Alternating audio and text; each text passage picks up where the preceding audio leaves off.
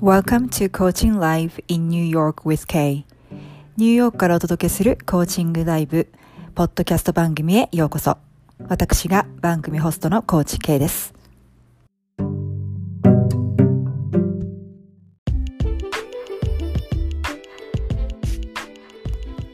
Hi everyone, thanks for tuning in today. I just wanted to chime in and quickly introduce myself as well as what my podcast program is about. はい、皆さん、本日もチャンネルを合わせていただきましてありがとうございます。この番組では、1998年よりニューヨークに在住しております私、コーチ K が、シナリオなしのコーチングセッションを公開して、皆さんにもっとコーチングを身近に感じていただくための番組作りをしております。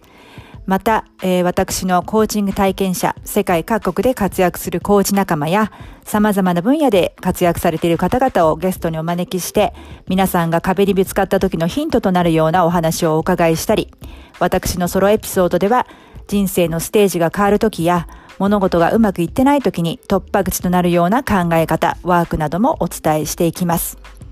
生活クオリティ向上コーチ、夢の実現が加速する環境デザイナーとして、キャリア、起業、人間関係、グローバルパブリックスピーキング、ライティング、海外、英語、フィットネス、美容、メイク、ファッション、本の世界、スピリチュアルな世界と目標達成率100%の実績から皆さんをサポートしております。またほぼ毎回番組の終わりには日本人の英語が上達するためのアドバイスもしております。番組についてのご質問やリクエストを受け付けておりますので、えー、私のインスタグラムのアカウントの DM もしくは番組の概要欄に貼り付けております私のウェブサイトのお問い合わせフォームからぜひご質問リクエストをお寄せください。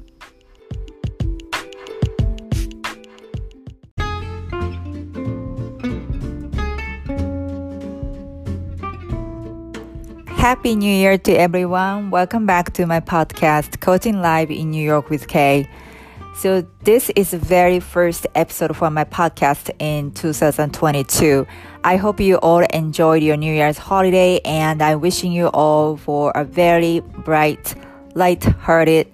brand new year in 2022 and uh, I wish you all the new exciting new things will come into your life. Uh, so um, this is the second half of my coaching session number seven with Kozue. We continue to scan her memetic environment, idea environment that is. We will take a closer look at a couple of YouTube channels that she often watches. How is it helping her become who she wants to become? How can she use that environment to win her game? What is she tolerating in that environment? Kozue came up with a fun game that she can play by entering into her new territory. She also talked about how coaching had shifted and expanded her way of thinking and giving her a freedom to make a choice.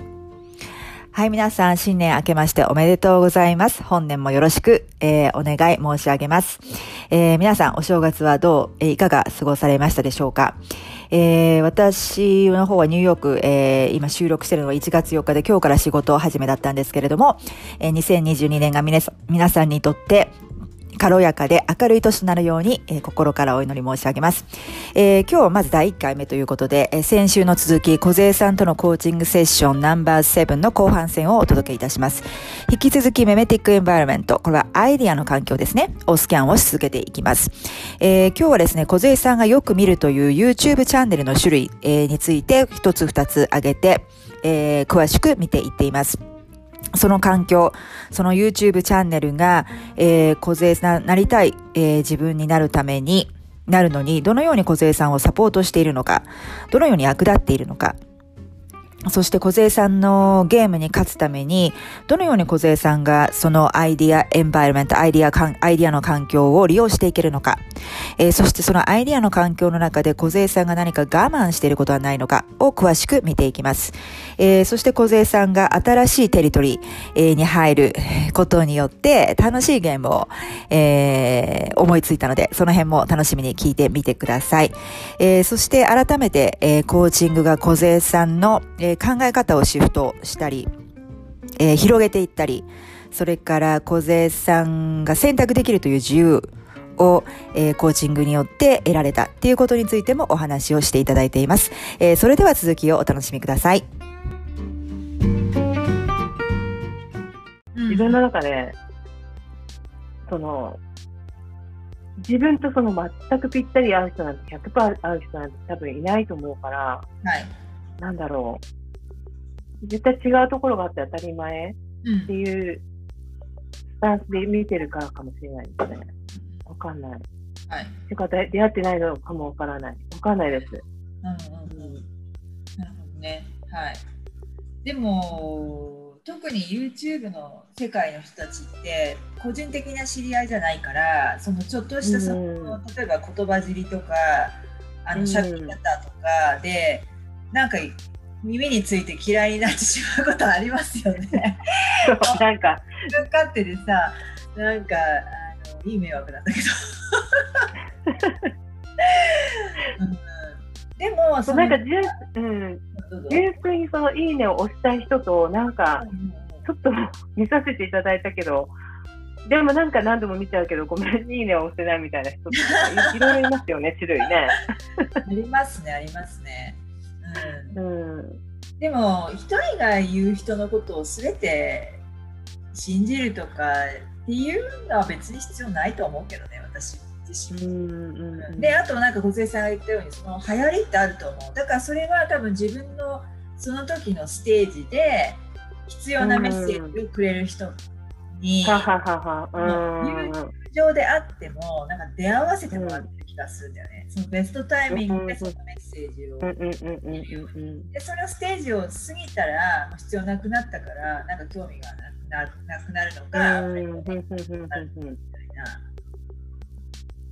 感じで私もなんか YouTube 私もテレビない私テレビ持ってないんでもうずっと前から、うん、あのー、なんかそういったものを楽しむのは大体 YouTube なんですけど。はい。あのー、一回なんかねすごいあのー、結構私たくさんあのいちいちタブ開けて閉じてっていうのめんどくさいんで結構たくさん一度にいろんなタブ開けてる時あるんですよね。うんはいはいなぜかおななんかねどの YouTube のあのウェブサイト YouTube に行っても同じ人がねなんかこのリンクで出てきちゃうのね。で私は、はい、それついあのなんていうのそのさ操作をしてないのにだからあこれってこの人を見なさいってことなんだなと思って。見たら結構いいメッセージだったんですよね。うんうんうんうん。だって本当に不思議で自分でやってないんですよ。その自分の設定してない人選んでもないのに、まあ、たまたまね、うん、1回見た1回か2回見たことがある人ででもなんか開くタブ開くタブが全部その人の番組になってるんですよ。なんか知らないけど。なんで私やって何もしてないいじってないのにとか思って。なんかそういう不思議な現象があありますよね確かに。うん、うん、ですね。はいわかりました。じゃあ、えっと、梢さんがその見ているその YouTube のチャンネルで、うん、えっと、その自分のプレゼンあごめんなさい、えっと、パワーパターンを当てはめていただきたいんですけど、えー、っと、はい、じゃあ健康ヘルス関係のヘルスとかウェルネス関係の番組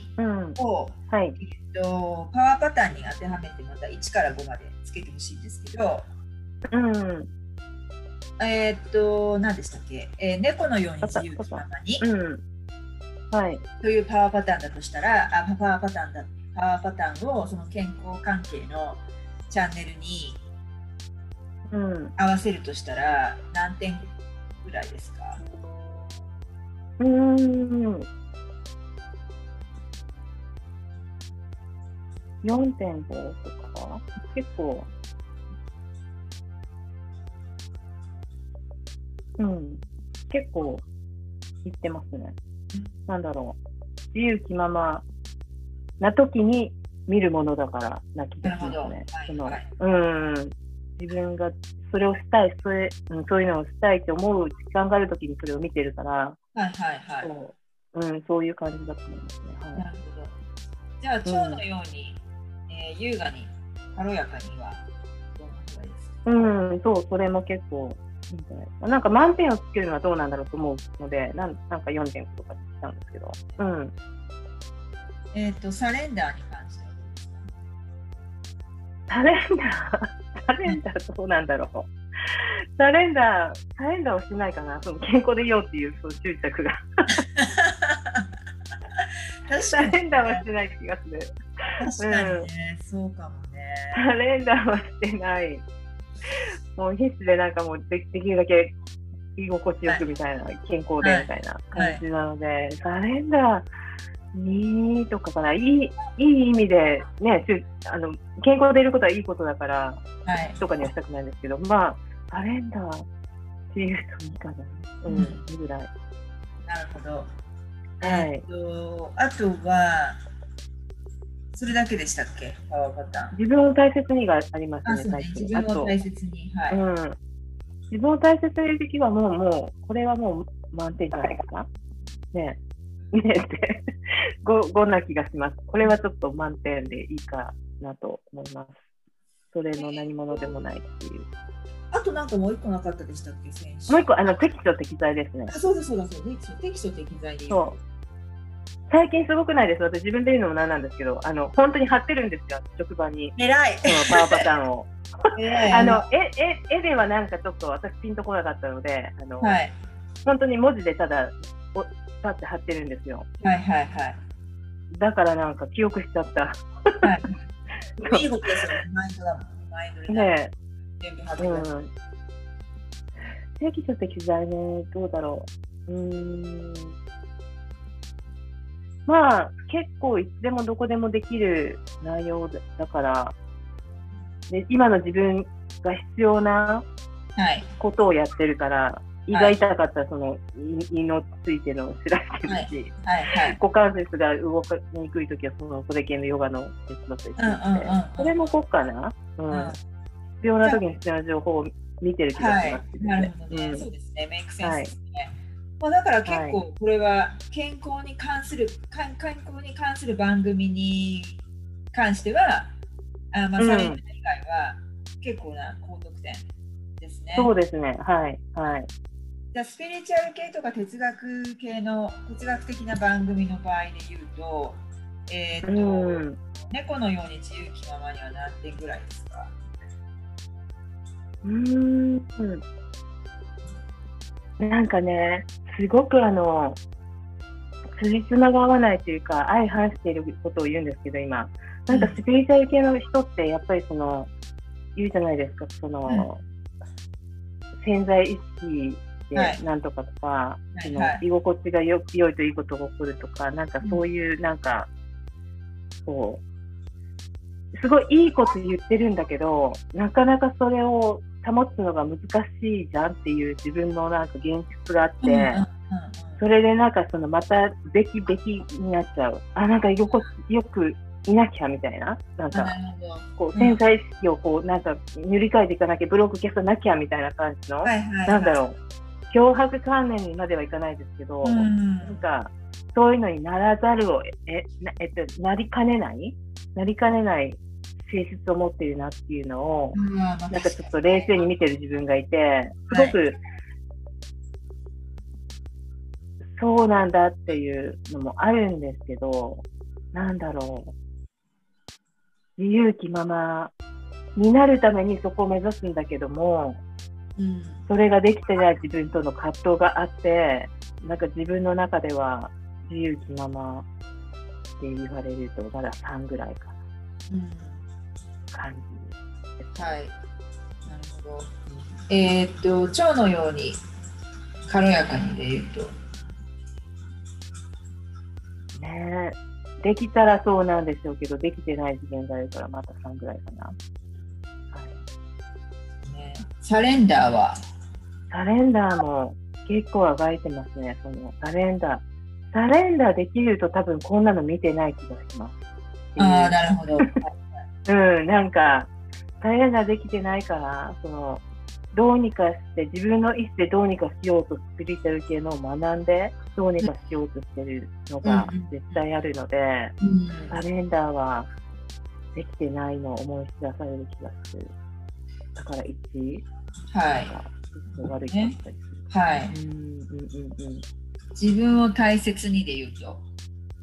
自分を大切にで言うと、自分を大切にしたいからそれ見てるから、うん、そうなんだけども、その葛藤が勝っちゃいましたね。3? それも。はい。うん、適所適材は？適所適材は、なんか、なんだろう。なんか、多分、ケイさんだったらわかると思うんですけど、はい。なんか、宇宙人とか言うじゃないですか。はい、自分は地球人だ、宇宙人だとか言い方とかするじゃないですか。はいはい、私、がっつりなんか地球人なんで、なんか、そう、あの、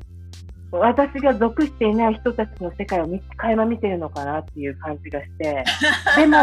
自分の中でそのヨガとかしたりしてメディテーションとかもするし、なんかこう、この自然の中とこのなんか自然と共存してみたいな部分ではすごく共鳴できるっていうか実感できる部分もあるから、なんかそういうのに惹かれてるけども、はいはい、なんかすごいぶっ飛んじゃってる人たちの言ってることはなんか本当に自分自分のいる世界じゃないことをなんか覗き見してるぐらいな感じの、うん、こう感じちゃうっていうかその私の周りにそう一時すごいそういう人たちばっかりだった時期がすごいあのなんだろう、疎外感を感じた時があったんですね。うん、もう集まる人みんなみんなそういうなんかこうスピリチュアル系の人で、わーってスピリチュアルのことわー話してて、うん、天使の花なんとか言ってて、ごめん、見えないみたいな。感じでも、なんかごめんなさい、私、本当見えないからって思って、なんか、すごく疎外感をこう感じたこととかを、やっぱちょっと思い出しちゃう部分があって、うん、なんか私が、て適してるかっていうとなんかそう実感できないことが多すぎて、うん、でもちょっとはこう口読めできる部分もあるからなんか惹かれてるそのなんだろう、うん、なんかアトラクションはあるんだけど、うん、自分の場所ではないみたいな感じがあるんですよね、だからなんだろう。2.5ぐらいにしてきましたね。2.5ぐらいはい、はいじゃあじゃあ健康系の番組と比べるとまあちょっと低めだよね。うん、そうですね。うんうんうん。割合的にどっちの方をよく見るんですか？うんとね、昼間とかは、なんていうんですか、昼間活動してる時は、健康系、はい、その、例えば週末の朝とか、何作ろうかなってレシピ検索したりとか、やったり、なんかこの、朝、夕方、ちょっとエクササイズしたいなとか、そういう時はヨガとか、その、うんうんうん、フィットネス系のを見たりとか。はい。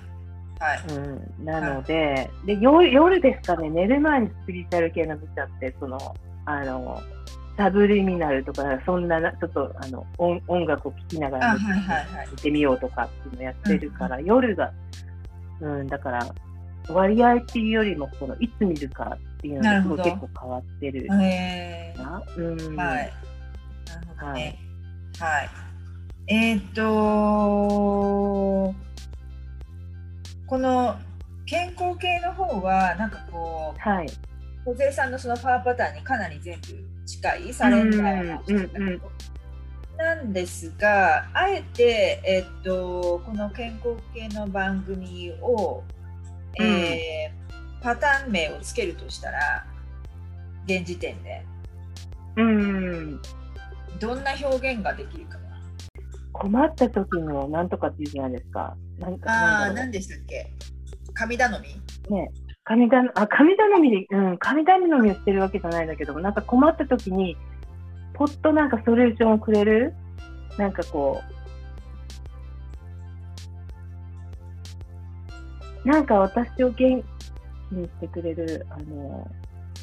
ものなんですよね。なんかこう。なんか一種のムードシフターになってますか？そうそうそうそうそうですね。うん、そうですね。うん。やっぱりねあの落ちてる時って料理もしたくないんですよ。はいはい。だからそのレシピとかも見開けもしない。うんうん、もう料理したくない。あ、はい、あ開けないし、エクササイズもしないし。開けもしないしみたいな、その、ヨガもしなくなるしっていう、なんかすごいなんかあの、負のループに落ちるんですけど、うん、何かのきっかけでちょっとこれを見ようって一個見るとなんかスパイラルのようにまた上がっていくみたいな気づけば料理もしてるしなるほど。エクササイズもしてるしみたいな感じで、なんだろう戻してくれるそのものになってるかな？媒体というか。うん。うん。そう。なんかじゃあ power pattern と、あのー、 sync してるかなんかねななネーミング的に分かんないけど、うん、まあなんか困困った時の mood shifter みたいな感じですか？そう困った時の mood shifter。困った時はムードシフター。で元気な時はなんかもうもうなんかすごい楽しませてくれるエンターテイナーというか。うんうんうん。うん、困った時すごい楽しめる。困った時のムードシフターで元気な時の今なんて言ったっけ、元気な時のなんて言います？今なんか言ってませんでした？言ってましたね。元気な時のあ、エンターテイナーだ。あ、エンターテイナー。そっか。うん、エンターテイナー。あの、本当に楽しませてくれるんで。うん。うん、なるほど。はい。かな？はい。いいんじゃないですか。はい、じゃあ、スピリチュアル系、哲学系の番組をネーミング。これは本当にもう本当に困った時の神頼みって感じですね。う んなんかあの信じる者は救われるみたいなあ感じ、はいはい、の要素も入ってるような気がします。はい、うん、なるほどね。はい。なんかそのまあ、さっきねベネフィットとかアセットになっていることは何ですかとかその、うん、エネルギーが消耗しちゃうことって何ですかっていうのを料料理番組じゃないや健康系の番組に特化して聞いたけどスピリチュアル系の番組に特化して言うと、うん、えっ、ー、と、はい、その梢さんがゲームをする上で与えてこのスピリチュアル系の番組が与えてくれているものっていうか、えー、ベネフィットになって役に立ってくれてる。辺ですか？やっぱり自分にないものを見せつけてくれるじゃないですけど、うん、なんだろう。自分の知らない世界もあるんだなっていう、はいはいはい、なんだろう、うん、その未知に対しての挑戦はさせてくれるかな、その、なんだろう、違う人たちの考えを受け入れるべきな感じで、うん。はい、いう意味でも、ね、この人ぶっ飛んでること言ってるけど、その人にとっては事実だから言ってんだろうなっていう、なんか、その、なんですかね、その、すごく違うから、で、だけど否定しちゃいけないよなっていう、人を受け入れる、うん、ための練習にはなるかなっていう。うん、いやでもそれは結構いいかも。その、うん、ジャッジメントフリーの練習っていうか。そうそうそう、もう本当にすごいこと言う人いるじゃないですかね。だから、そう。あの本当になんかたかが YouTube されど YouTube だよね。だってそういう意味で私も、なんかそう私もよくスピリチュアル系の番組は、まあ、小杉さんと同じで一人のにファンがいるというよりはいろんな人のこの言ってること、いろんな人の見るんですよ。で、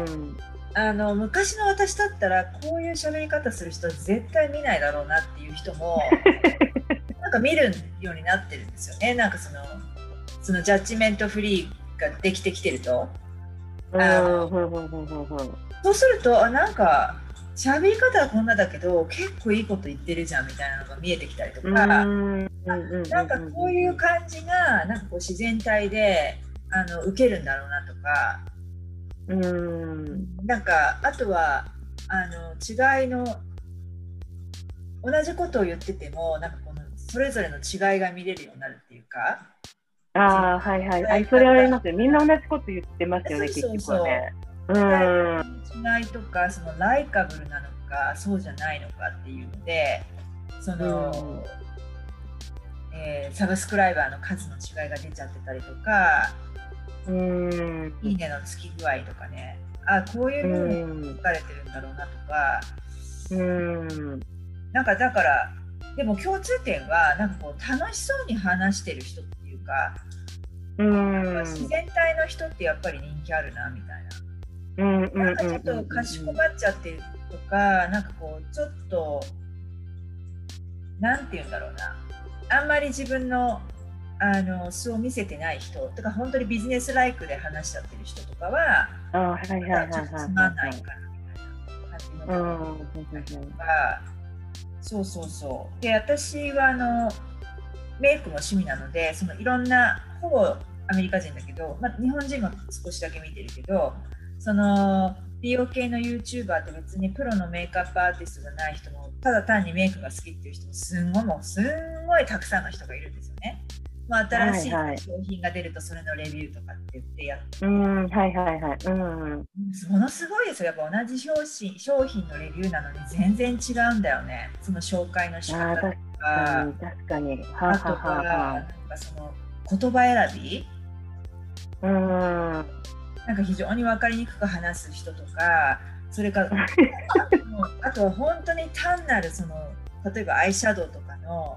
商品の紹介でもものすごくインテリジェントなタイプもいるわけよ。頭がいい感じああへえ面白い。本当にそれ言葉のチョイスと自分をどういうふうにプレゼントしてるのかとかあの、うん。スピーキングも結でそういうなんかね研究にも使ったりとかしてなこの人とこの人の違いは一体何なんだろうみたいなそのキャうんプテンとかあとは使ってるワードのチョイスとかその人が話してる、うん。その間がちょうどよかったりとか。うん。なんかそういうののね勉強にもなったりするんだよね。うんうんうんうん。だからそのすごいいいポイントじゃないですか小出さんが言ってたのはその未知に対する挑戦っていうかいろんな人を受け入れるうんうん。感じはい。だよね、うん、だからもう健康系の番組の方はほぼなんかそのパワーパターンに合ってるから逆にそのスピリチュアル系の方の動画の方を、なんかそのパワーパターンに近づけるような感じで見てうん。なんか練習をするまあ無理やりじゃなくても、なんかこう、うん。もう見る時の例えばあの自分の中のあでもそれをできなかったら落ち込むんじゃなくてなんかそのあ今日はこの人の番組をジャッジせずに見てみようみたいなああはいはいはいはいはいはい。うん。そういう見方をすると結構なんかゲーム感覚で、うんうん私たまにねなんかそのタロット系とかも見るんですよ。で、えっとああはいはいうんっていうのはねなんでかっていうと私って直感のもとに動けない人だったんですね。だけど、うん本当に単純なことなんだけどそのタロット系の YouTube ってその占い師さんは顔は出てなくて手元だけ映してカードが中心に見えてるわけじゃない動画で。うん大体選ぶでしょ3択とか4択とかね。あはいはいうん私ってすごいもともとロジカルだから直感で選べない人なんですよ。うんこうピンときたものを選んでくださいって言われてもいやっていうかピンピンとこないんだけどみたいわかりますわかりますな。でもね本当に単純でタロットの YouTube でそんなことが学べるのっていう本当に単純なことなんだけどタロットの番組見るようになってから直感でパッて選べるようになったの。へえだからね、本当に YouTube って、ね、利用の仕方はいろいろありますよ。工夫すれば。だから回数を重ねていくとこう自然にできるようになったそう。そうそう。へそう。いえやでもなんか一つに選べないからこことこっちと両方見たいなみたいになっちゃってたんだけど。まあまあなんとなくあこれみたいな感じで選んだのがなんか結構内容もああそうだよねみたいなこう腑に落ちる内容だったりすることもあもちろん全部が当たってるとは言わないけどね。うん。でもなんか、はい。あ私がたまたまこのタロットの番組に導かれたのって直感を鍛えるためだったんだみたいな。うそう。だからそういうなんていうのかなその YouTube の番組だけに限ったことじゃないけれどもなんか私たちってなんか何かを学ぶためになんかじゃあオンラインコース取んなきゃ学校行かなきゃとかなんか資格取んなきゃとかそのガチガチに考えがちじゃない？うんだけど、ね、日常のはっきりと起きてから寝るまでにいろんなもうねペイアテンションするだけであとキュリオシティ好奇心を働かせてあとクリエイティブになるだけで、うん。ね、学びがいろんなところに落ちてるわけよ。学ぶ、うん、だからわざわざ別に学校行く必要ない。うん。そんな誰がそんなさあの 占いの番組見て直感鍛えるとか思思いつかないでしょだ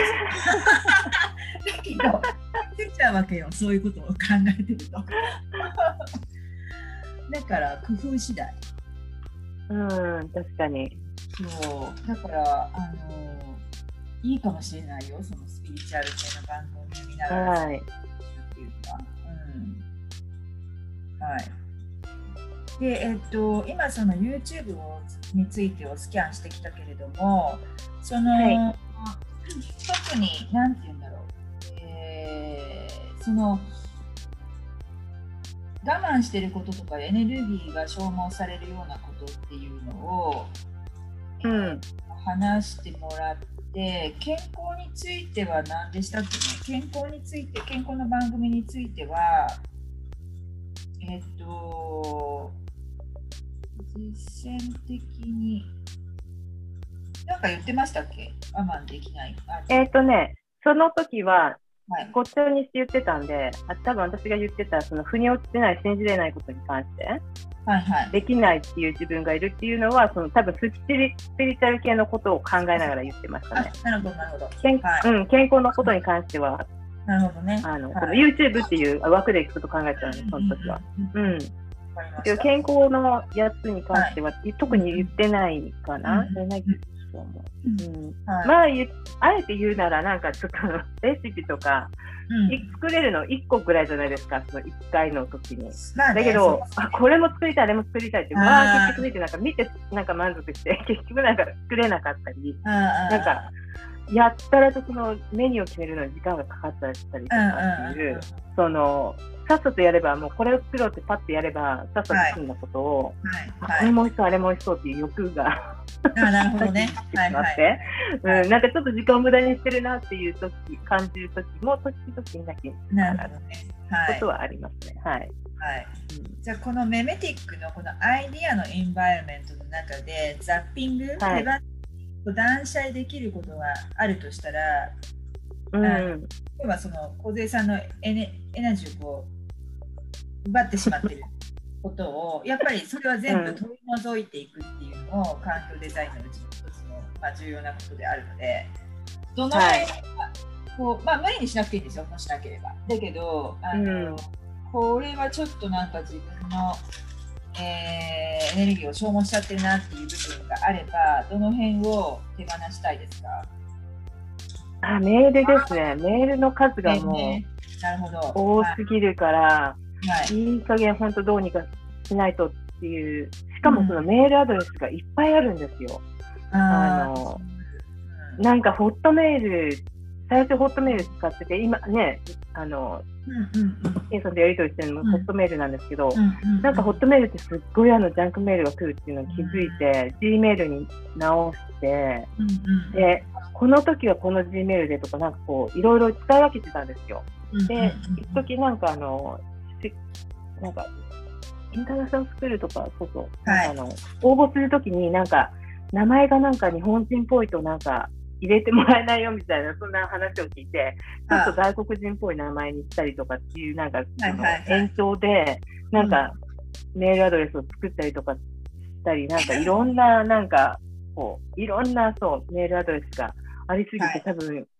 忘れてしまってなんかもうどうやってログインしてディリートすればいいのかもわからないアカウントとかあったりするんですね。それはすごいもうなんか意識の中であって、ああのメールアドレス今どうなってるんだろうみたいなのはずっとあるから、それがすごくすっきりさせたいっていうのはすごくありますね。これ無意識のうちにすごい多分スペース取っちゃってますよね、メンタルスペースね。うん。わかりました。じゃあメールの整理をしてみてください。メールのせメールだからメールアドレス自体の整理と、そうやっていろんなとこからメールが来るこの、まあ、アンエンロードっていうか、解除、解除ですか？解除、解除ね。ね、手続き結構あるんですよね。アンサブスクライブするためにまた何かやってみたなんであのアンサブスクライブしても来るんだろうっていう人たちいるんですよね、なんか。来たじゃんって思いながら、また違うなんか名前とかで来たりして、同じような感じのが来たりして、すごいしつこいなっていうのもあったりするんですけど。はいじゃあメールアドレスの整理と、まあ、その書いてるところはもう,、もう受け取る必要がないセンター、うん、はい、の解除これ多分すっきりすると思いますよ、はい、やると。うん。ね断捨離ですよね、これ、情報断捨離。断捨離。うん、はい、ね。やってみてください。うん、はい。えー、っとあとはそのこのアイディアエンバイルメントでもいいし今までに話した人間関係のエンバイルメントでも、うん、フィジカル物理的な空間の、あの環境でもあとはネットワーク環境でもいいけど、うん、えー、っと他なんか今週あ今週っていうかまあ1週間の中で断捨離できそうなことがあるとか、うん、他の環境の、えー、までスキャンした環境ね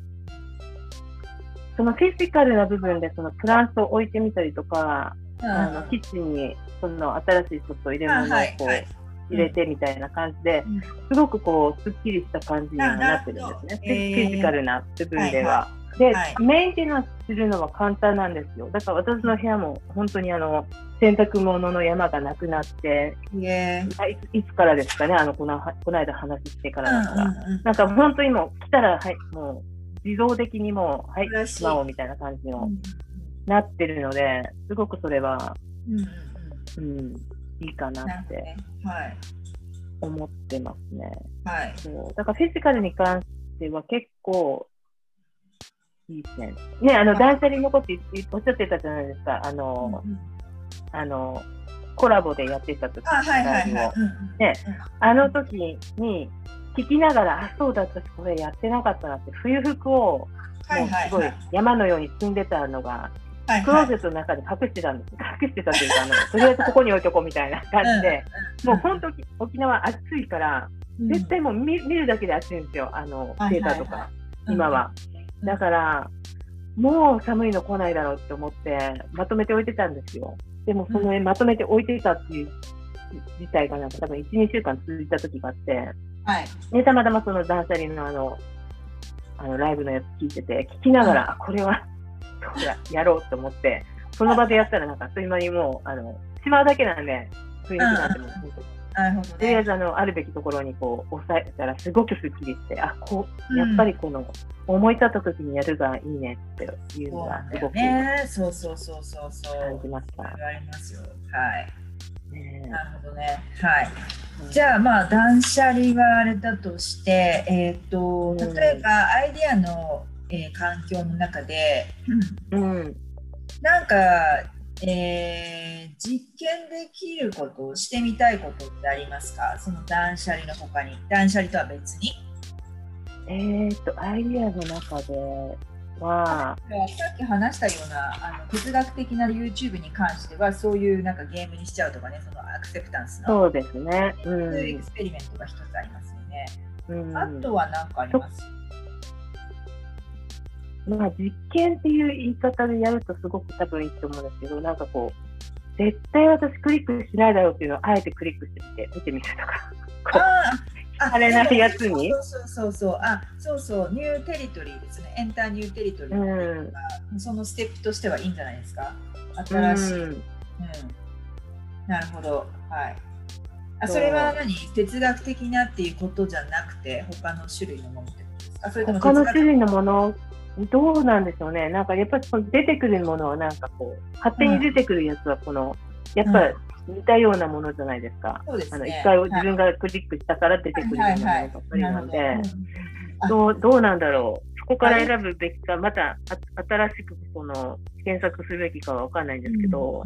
うん、うん、でもいいかも、それで新しい、時に、ね、うん、新しい発見や出会いがあるかもしれないですよ。うん、なるほどあ。じゃあやってみてください、それ。はい。はい。そんな感じかな。で、えーと、なので、あとその実験と手放しをやってもらうことと、あとはニュースとか、はい、えー、まあ、メールはザッピングに入りましたけど、ニュースに関しては特にやらなかったので、まあ、自分で今と同じような感じでやってみて自分に与えているについて考えてみてください。うん、はい、はい、えー、という感じで今日は何どの辺が一番役立ちましたでしょうか？今日は、うん、そのやっぱその冒頭で話お話ししたことで、うん、な何かしらこの多分このコーチングをやっていくことが、その行動を起こすきっかけ、無意識のうちにでも分かんないですけど、なんか、その、久しぶりに、あ、これはどうなんだって思うようなことに出会えたので、はいはいはい。なんか、すごく、そういった意味では、この、まあ今もこの、このアイディアの部分をやってみて、うん、この、なんだろう、普段考えなかった、あ、YouTube はこういう役割を果たしているんだとか、うん、こういうふうに使えるんだとかっていう、なんだろうね、うん、クリエイティブにこう、同じことをやるにしても、なんかこう、無意識になるんじゃなくて、意識的にやればなんかこう、充実するのかなっていう、なんか、うん、すごくなんか、地味なことではあるんですけど、なんかこう考え方によって、なんか本当いろいろ変わってくるんだなっていう。のはすっごく思ってますね。その、仕事のことに関してもそうですけど、なんかとりあえずその、使用期間はなんか終えてみようっていう気持ちが今あるんですね。だけど、その先を自分で、自分が舵を握ってるって思うと、すごく楽になったのはありますね。その、あ、まあ、アイディアがこう見えてきたっていうのもあるんですけど、なんだろう、その、自分次第だよねっていう部分に関しては。うん、そうね。はい。そうね。だからまあ、あとはフィーリングログも続けてもらうのと、あとはその、4年間独立してやってらっしゃる人にちょっとコンタクトリーチそうそうそうそう、そんなね、知らない人にコンタクトとか初めてなんで、なんか、大丈夫、大丈夫。ね、うん、あの、やってみたら、なんか全然大してどうってことなかったって思うと思いますよ。うん、うん、うん。ね、その方もインスタグラムとかもやってらっしゃるから、連絡しやすいはあるんですよ。うん、うん。なので。はい、ということで、まあ、楽しみながら実験をしてみてください。そうですね。はい。はい、ありがとうございました。はい、ありがとうございます。はい。失礼します。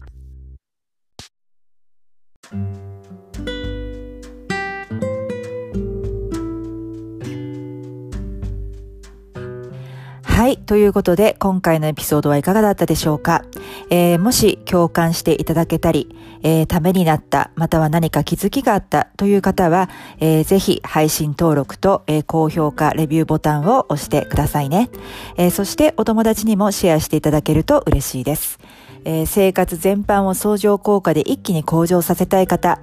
特定のエリアの目標を必ず達成したい方、